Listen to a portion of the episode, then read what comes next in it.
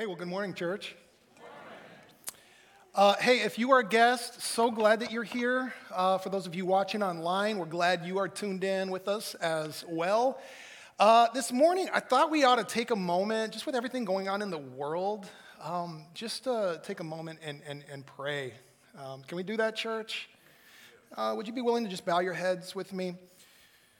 Uh, Heavenly Father, we want to come to you in the name of Jesus. Uh, we know He is the answer. We know He is the ultimate solution. We know He is the ultimate hope that the world needs, that each one of us needs. And uh, God, as we even think about things happening in our own community, we think about the violence that we see just, it seems, rampant across the U.S. and other parts of the world. God, we realize that uh, we need more and more of you and your spirit uh, working here on, on earth. And we're, as your people, called to call that spirit down. So we want to do that this morning. Just pray that your will would be done here on earth as it is in heaven, God. We think about the, the, the, the, the tensions that are taking place right now between Russia and Ukraine, God. We just want to pray for, for peace there, de escalation, God, that you would bring peaceable solutions uh, to what's happening, uh, even across the world, Lord, because we know you can do it. So we're going to trust you in all of this. I know many of us, even as we go from here, uh, could use just more of your presence, more of your peace in our homes, in our own personal life. So I just want to pray favor and blessing on all of us here this morning, on our homes. Uh, and as we go from here, God, may we be ambassadors uh, of peace for, for your glory. We're going to pray this all in Jesus' name, and all God's people said, Amen. Amen. Well, hey, today we are kicking off a new series called the scarlet thread.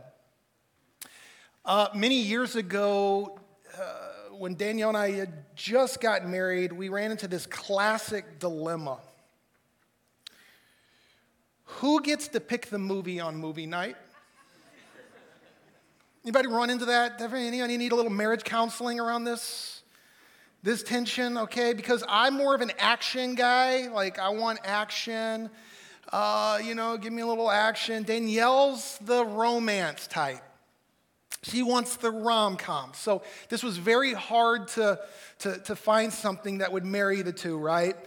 And uh, I remember on one occasion, Danielle went to the video store. Uh, and for those of you who are young,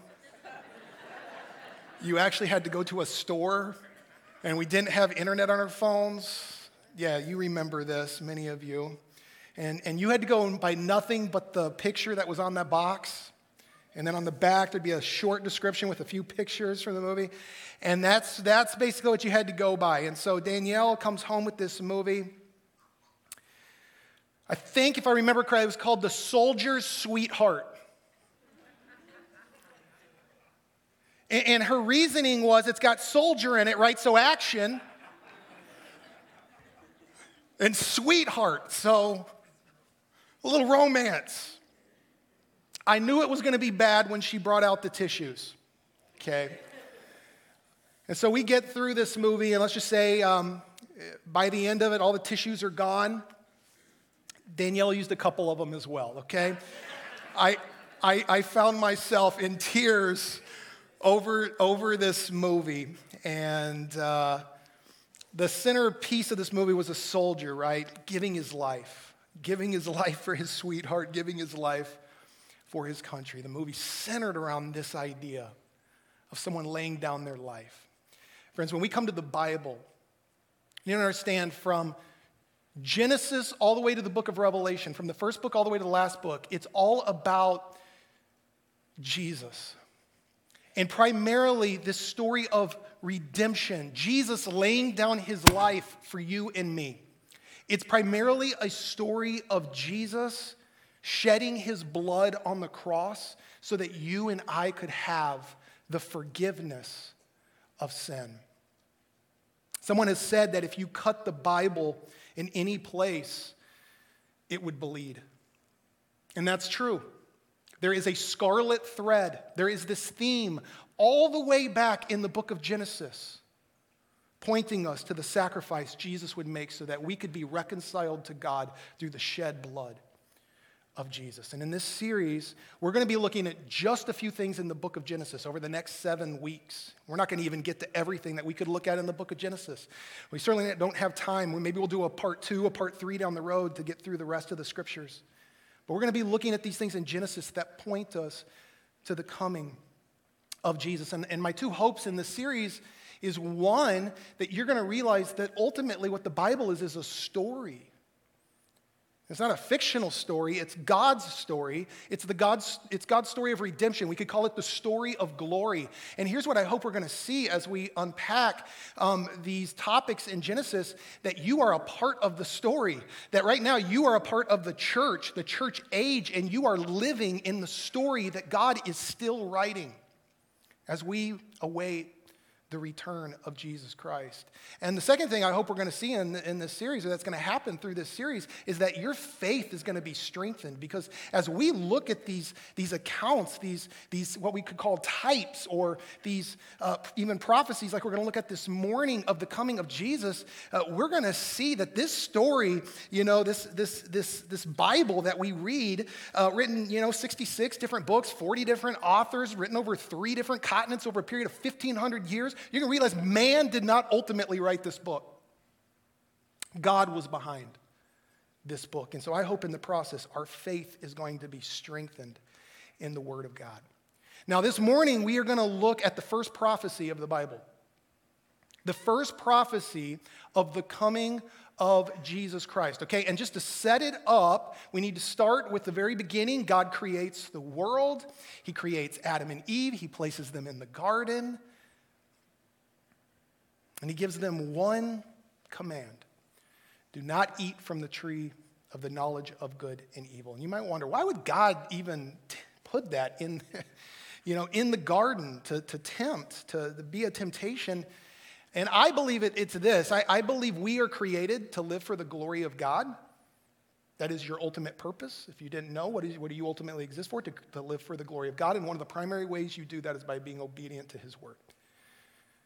You, you, you bring God glory. You make much of God before, before God Himself, before the angels, before demons, and even before yourself and others when, when you obey His word. And so God is going to give them His word to see are you going to trust me and obey me and live for my glory? Now, we know how this ends, right? Even if you're not very churched, you've seen the depictions. The serpent is going to show up, the serpent who represents, of course, the devil.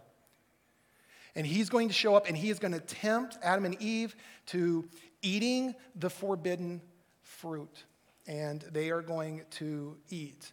Um, and if we were all honest and, and, did a little self reflection, I think we'd all realize we, we, can't be too hard on Adam and Eve. We, we've all eaten the forbidden fruit. Every one of us has eaten the forbidden fruit.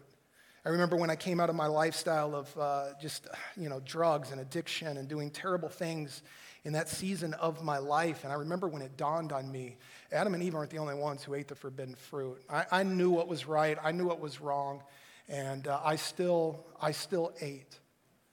And it, when I opened up the, the Bible and started reading about Adam and Eve in the garden, it was like it was God speaking to me. It was like I was there.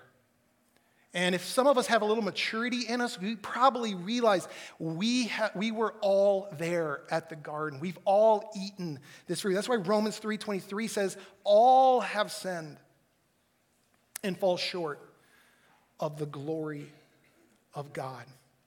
All of us have eaten that fruit. And that fruit, that, that, that, that, going against the word of God, it brings consequences into our our lives. It does. And so God is going to speak to Adam, and he's going to say, Adam, now as a result of you doing this, it's going to lead to death. You're going to die a physical death as a result uh, of this. He says to Eve, he says to Eve, you're going to have pain in childbirth. So when you give birth, you're going to experience chi- pains now as, as a result of this. So, so, ladies, when you get to heaven, you can go up to Eve and say, Girl, what were you thinking? All right? Because I know some of you had to experience some, some pain, right? in, in childbirth. But then he's going to turn his attention to the, the serpent right? He, he, turns his attention to, to the serpent, and, and, I want us to see what he's going to say to the devil.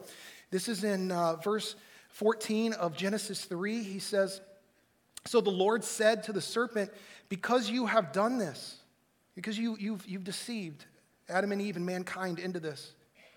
Cursed are you above all livestock and all wild animals. You will crawl on your belly and you will eat dust all the days of your life. Okay? So he, he's talking about snakes here, right? I, I guess apparently before snakes, there was the serpent that had maybe arms and legs. I don't know what that would have looked like.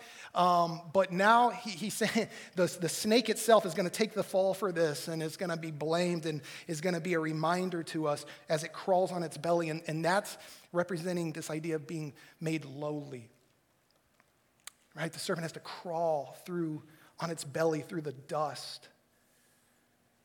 And then in verse 15, and I will put enmity between you and the woman, and between your offspring and her. So between your, uh, there's going to be this like enmity. There's going to be this like fear, uh, not universally, but I think many of us kind of have a, a, a weirdness around snakes. How many of us have a weirdness around snakes. Probably a, uh, not all of us, but many of us just, there's like a creepiness when you see a snake crawling on the ground, the way it moves, and understand that, that God did that to remind us that Satan is creepy. He is not your friend, he is out for your total destruction. He's, he's creepy. He might appear as an angel of light, but he is a creepy being who has creepy intentions for all of our life. And so God actually put that in us so that when we look at the snake, we are reminded of Satan and the creepiness of who he is. And then here's the prophecy.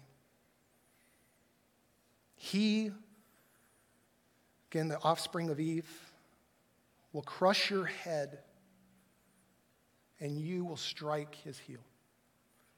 So, again, out of the offspring of woman, out of the offspring of Eve, out of woman. By the way, Women are being honored here. It's going to come out of woman. Woman is going to produce this one who is going to be the head crusher, the one who's going to crush the head of the serpent. This is going to come out of woman. God wants to make it known. It's going to be out of the offspring of woman. Can we all give women a round of applause for bringing the head crusher into the world? Okay?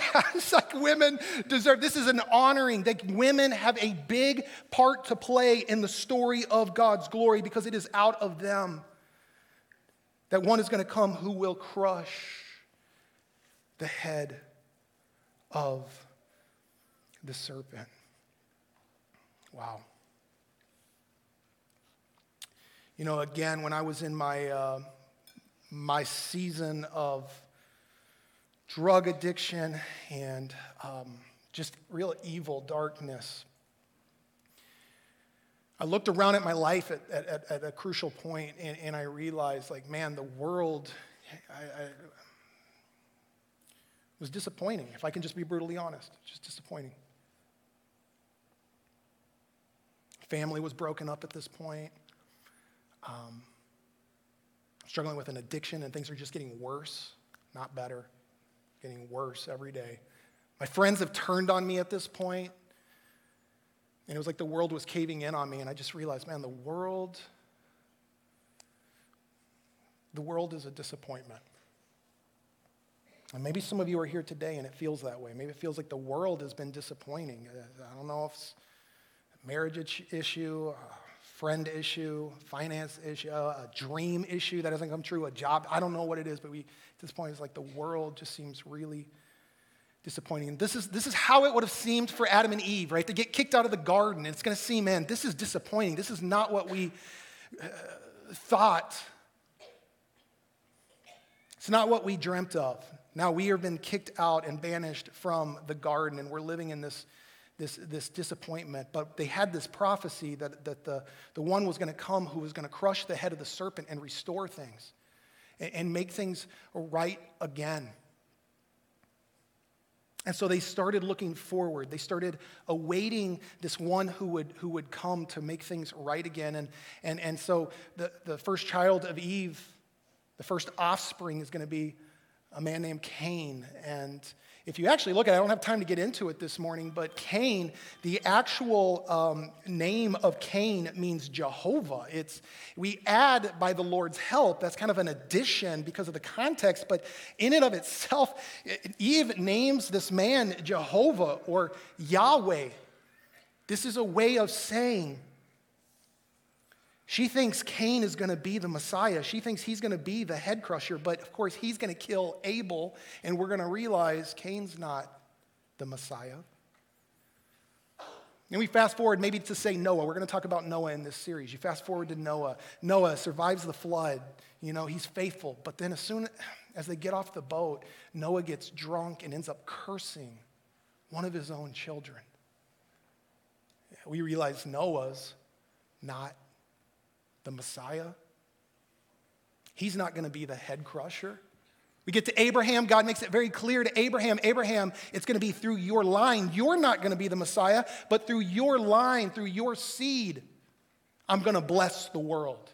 In other words, the Messiah is going to come from your line, Abraham, and so he has kids Isaac, Jacob, Judah, and all of them failed to prove to be the Messiah. You might even think Joseph. We talk about Joseph in this series as well. You get to the end of Genesis, we're looking at Joseph who, who saves people during the famine. You might think, that's the Messiah. That must, he's arrived. No, because once we get into Exodus, we find the people are in bondage, enslaved in Egypt. He proves not to be the Messiah as well. Fast forward to the kings. You get to Saul, who we're said is a head and shoulders above everyone else. I mean, basically, Saul is this stud. He's the Messiah, right? Now we know Saul. He's going to disobey God, proving he's not the Messiah either. And then a young boy named David is going to show up. And this is at a time where Israel is at war with the Philistines, who have this warrior, this giant named Goliath. And friends, there's some really interesting things about Goliath that have to do with this prophecy. In fact, let me read um, 1 Samuel 17 5. Listen to this. Talking about, he says, Goliath had a bronze helmet on his head, and he wore a coat of, what does that word say? Scale armor. Scale, like a snake, of bronze weighing 5,000 shekels. Now, here's where it gets even more interesting. This word bronze in the Hebrew, it doesn't just mean bronze, it has two meanings. It can mean bronze. You know what it can also mean? Snake. So here you have Goliath, who's being described as a snake wearing scale armor. Serpent also in Hebrew has two meanings. It can mean serpent or it can mean shiny one. And now you have the one wearing the bronze shiny armor, the shiny one with scales.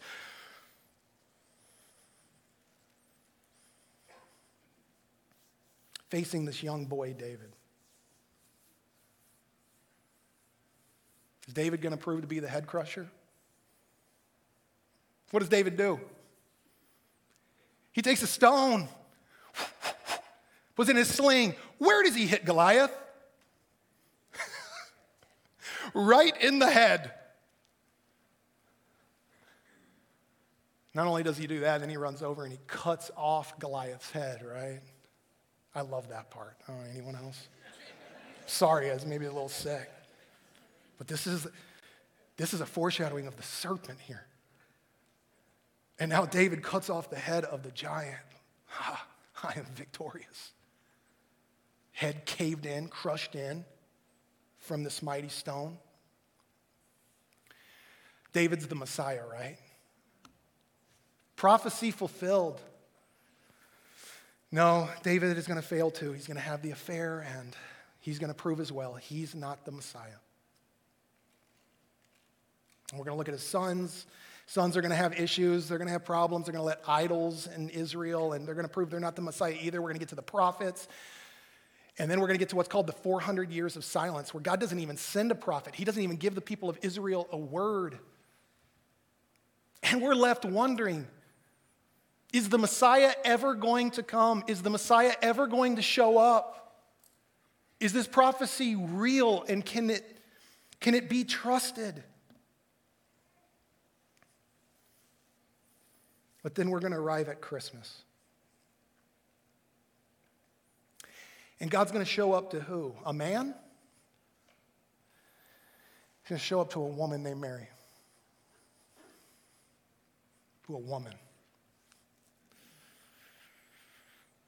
Those of you who were here at our Christmas Eve services this last year, you remember me preaching on this text where I think we get the best depiction of the Christmas story, not from the Gospels, I think we get it from the book of Revelation.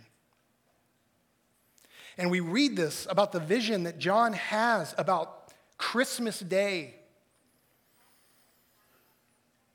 From Revelation 12. I want to read this for you. As a great sign appeared in heaven a woman clothed with the sun, with the moon under her feet, and a crown of 12 stars on her head. And notice it's a, a woman. And yes, on one hand, this represents Eve, and on the other hand, it represents Israel. And then specifically, this is talking about Mary, the mother of Jesus, who was an Israelite coming from the line of Abraham.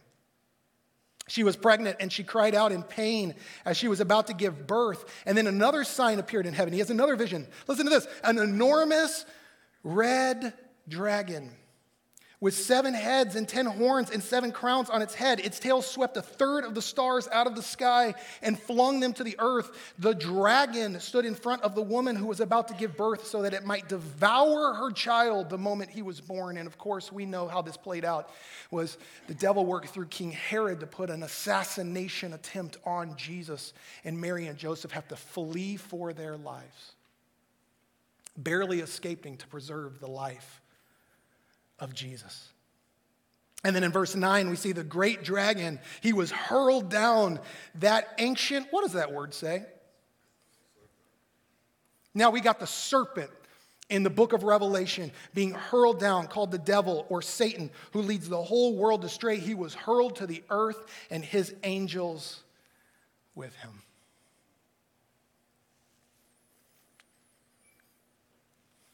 Surely Jesus is going to be the Messiah. Except one thing's going to happen. Yes, he's going to go throughout the lands, casting out demons, healing people, teaching with authority, but he's going to end up on a cross. And even the disciples are going to say, can't be Jesus. Most of them are going to go into hiding. Peter's going to deny him that he even knew the man because he's hanging on a cross, and messiahs don't hang on crosses.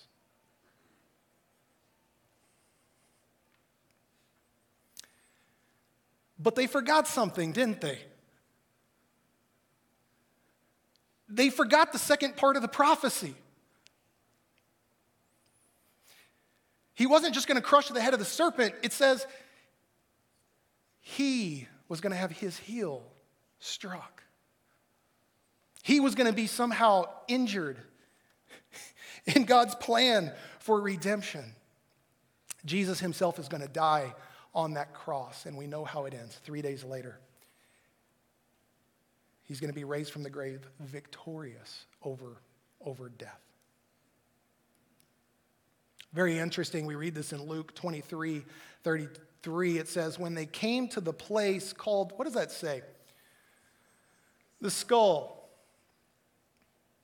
They crucified him there. Isn't that interesting? Where did Jesus get crucified of all places? He gets crucified at this place called Golgotha, the place of the skull. His feet are literally nailed right over a place known as the skull.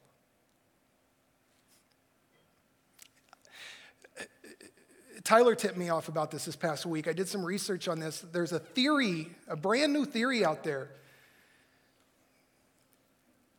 You know, when, when, when David cut off the head of Goliath, he took it back to Jerusalem, right, to show everybody. There's a theory that that head was buried at the place of the skull. And that might be why it's called the place of the skull, because Goliath, the earthly serpent's head, is buried there. In fact, Golgotha sounds a lot like Goliath from Gath. We don't know. But what we do know is that Jesus is crucified at this place known as being the skull, that the head crusher was crucified literally over. this place known for being the skull. Friends, here's what I want to ask. What, what does this mean for us today? The rest of our time, just what does this mean for us? Is the Bible not fascinating? Friends, this is fascinating. Okay? All the way through the scriptures, we see this prophecy coming to fruition. Here's what it means. The first thing I want us to understand that Jesus has crushed the head of the serpent, it means you and I don't have to fear death. This is really good news for us. We do not have to fear death. Okay? Jesus has conquered the grave. People have asked the question over the years, and maybe some of you are asking this question why did he have to die? Why did he have to have his heel struck? I, when I first became a Christian, I did not understand that. I didn't understand why Jesus needed to die. Some, some theologians over the years have postulated that, that Jesus died so that God could show how much he hates sin. Look at how much God hates sin. Look at what Jesus had to suffer. That's how much God hates sin. Some have said that and claimed that. Others have said, no, it's to show how much God loves us. Right? He's, he would sacrifice his own son. It tells us about his love, how much he, he must love us. While it might be true that God hates sin and it's true that God loves us, listen to me. Orthodox Christianity teaches something called substitutionary atonement. It means Jesus became your substitute. He wasn't just showing us something that's true about God, He was actually doing something personally for you. He was taking your sin upon Himself and atoning for it, meaning paying the price for it. So you got to get this in your mind. You got to start thinking this way. You got to start seeing your sin, your badness, the things that cause distance and separation from you and God. You've got to see those things now cast onto Jesus on his body as he hangs on that cross. So now he's hanging on that cross with all of your junk in him, being your substitute in your place, taking your sin to the grave where your price and what you owed would be paid.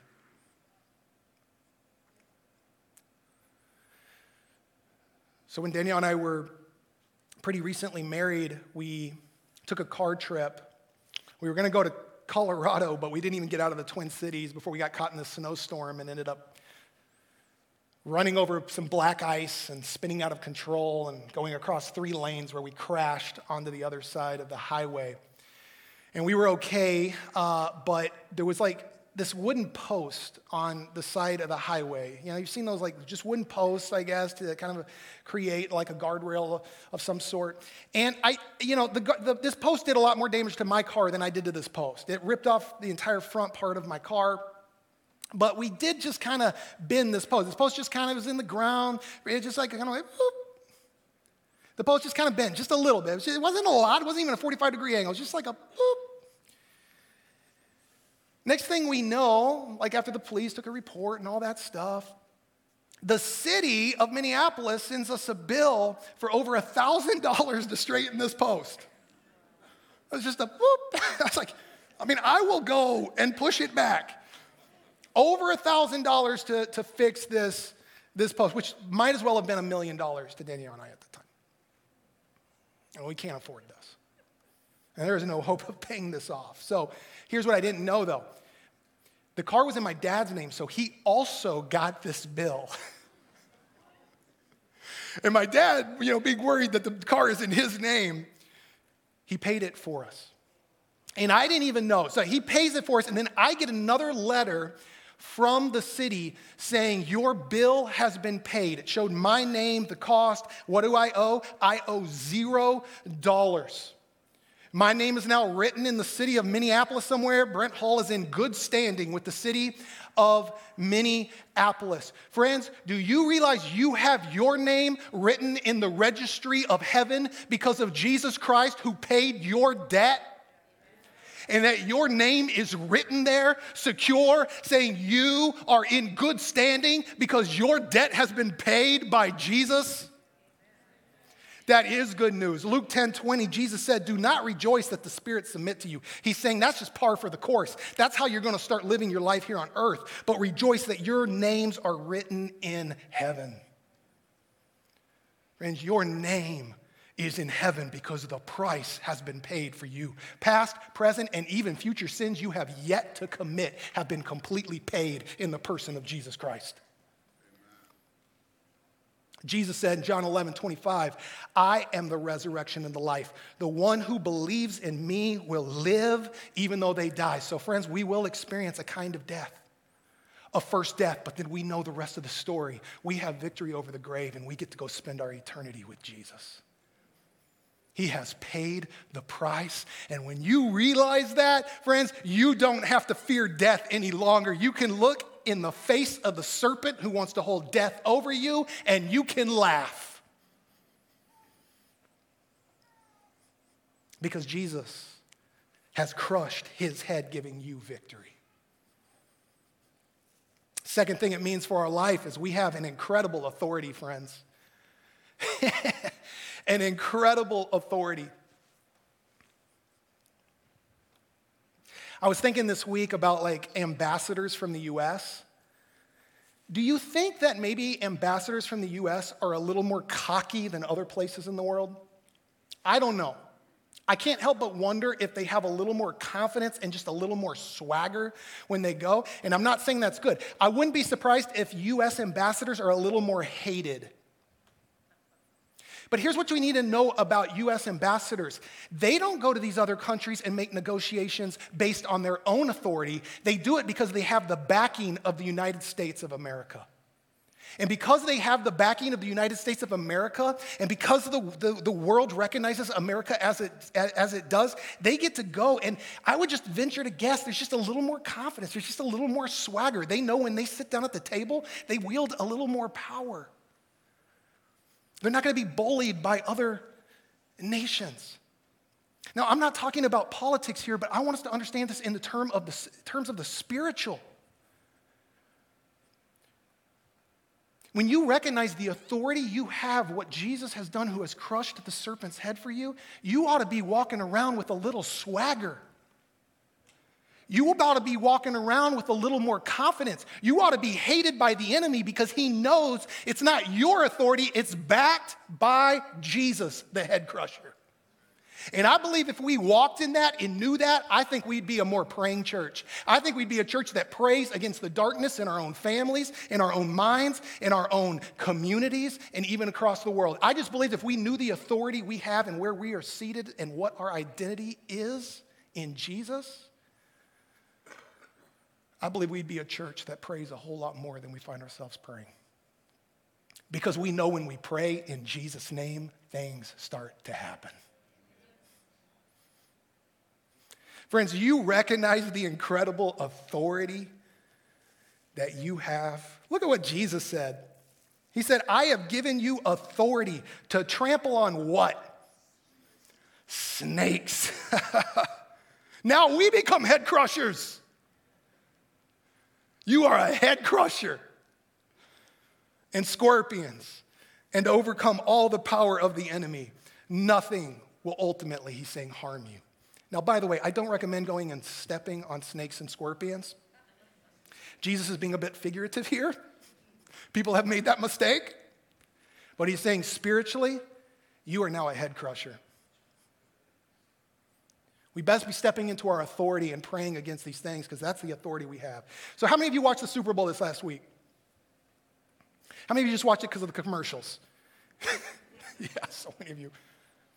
So, if you're not aware, the LA Rams ended up beating the Cincinnati Bengals. And assuming they've gotten their rings by now, there, there's somebody by the name of Bryce Perkins who's walking around showing off his Super Bowl victory ring. I would have ventured to guess he's wearing it, or he has it on display in his house, but I'd, I'd venture to guess he's showing, look at what we just accomplished. Look at the victory that I have, and he is showing off this ring today. But here's what you need to know about Bryce Perkins Bryce Perkins is the third string quarterback for the Rams. He didn't throw one pass this season, he didn't play one snap this season. He didn't even put in a call from the sideline this season. He sat and he watched this entire season as Matthew Stafford went out there and took him to a Super Bowl victory. And now today, he has a little bonus in his checking account. And he's showing off people, I'm a Super Bowl victor. Friends, you realize when you are in Christ, you didn't get on that cross. You're not the Messiah. You're not the one who ultimately stomped the head of the serpent. Jesus did. And whether you wear that ring or not comes down to one thing whose team are you on? And when you are on Team Jesus, you now get everything that belongs to Jesus. And when we step into that authority, friends, it means no longer do I have to fear death. It means now I have an incredible incredible authority. It's not ultimately mine, it's because of Jesus. He went out onto the field and won this victory for you and me. Which is why what we have to do is quit trying to be our own Messiah, quit trying to save ourselves. Quit trying to be the hero of our story and take our eyes off of us and put them where they belong on Jesus, the victor. Amen? Jesus is the victor. Jesus is the hero of the story, and he invites us to be a part of his team. Church, if we were to step into that, in that authority, you might just find yourself walking in a little more, with a little more swagger this week. You just might find yourself being a little more hated by the enemy this week. That's okay, because his head has been crushed. I want to ask us just to bow our heads.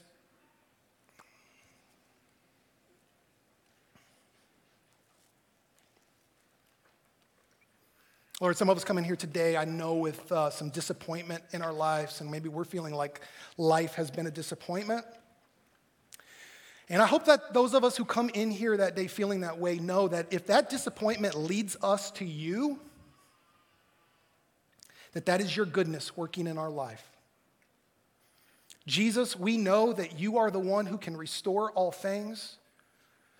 Too many of us are living to go to heaven after earth, but Jesus, you want us to start experiencing heaven while we're on earth. and some of us, we need that today. Some of us need to take our eyes off of ourselves and quit trying to be the hero of our story and put it where it belongs. We need to put it on Jesus. So, Jesus, would you today help us to do that? Would you help us to find our victory not in ourselves, but in you?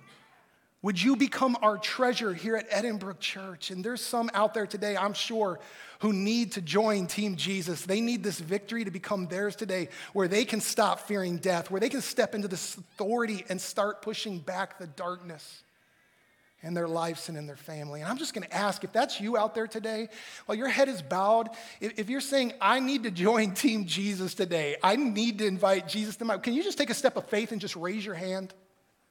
I believe there's someone out there. Yeah, I see you. Hey, sister, I see you back there. Thanks for letting me know. I see you back there as well. I see you. Yeah, today's the day where we join Team Jesus and we step into this victory. I'm going to give anybody else a chance. Anybody else just want to take a step of faith, raise their hand? Oh, I see you. Thanks, brother. Thanks for letting me know. Here's what we're going to do we're going to pray as a church. And you just pray this in your heart. You pray this, this is between you and God. He sees your heart today. All, you don't have to do anything. This is, the, this is the crazy part about the gospel. You just receive it. And so you just say, Father, thank you for sending Jesus for me. I receive what he has done for me today. Help me to walk in this victory that He won for me. Jesus, I want to step into this authority that you give me starting today. Help me not to fear death any longer because I know my name is now written in heaven. And help me to start pushing back the darkness in my life, in my family, and even the community and world in which I live. Teach me Jesus how to be a disciple of yours. And we pray this not because of what we've done, but because of what you've accomplished for us, great head crusher. We love you and we pray this in Jesus' name. And all God's people said, Friends, I saw at least six hands go up today. Can we give those people?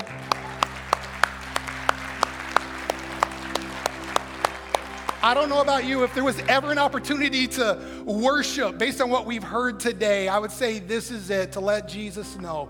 And our eyes aren't on us, it's on you. You are our champion. So why don't we stand and give God some praise and glory this morning?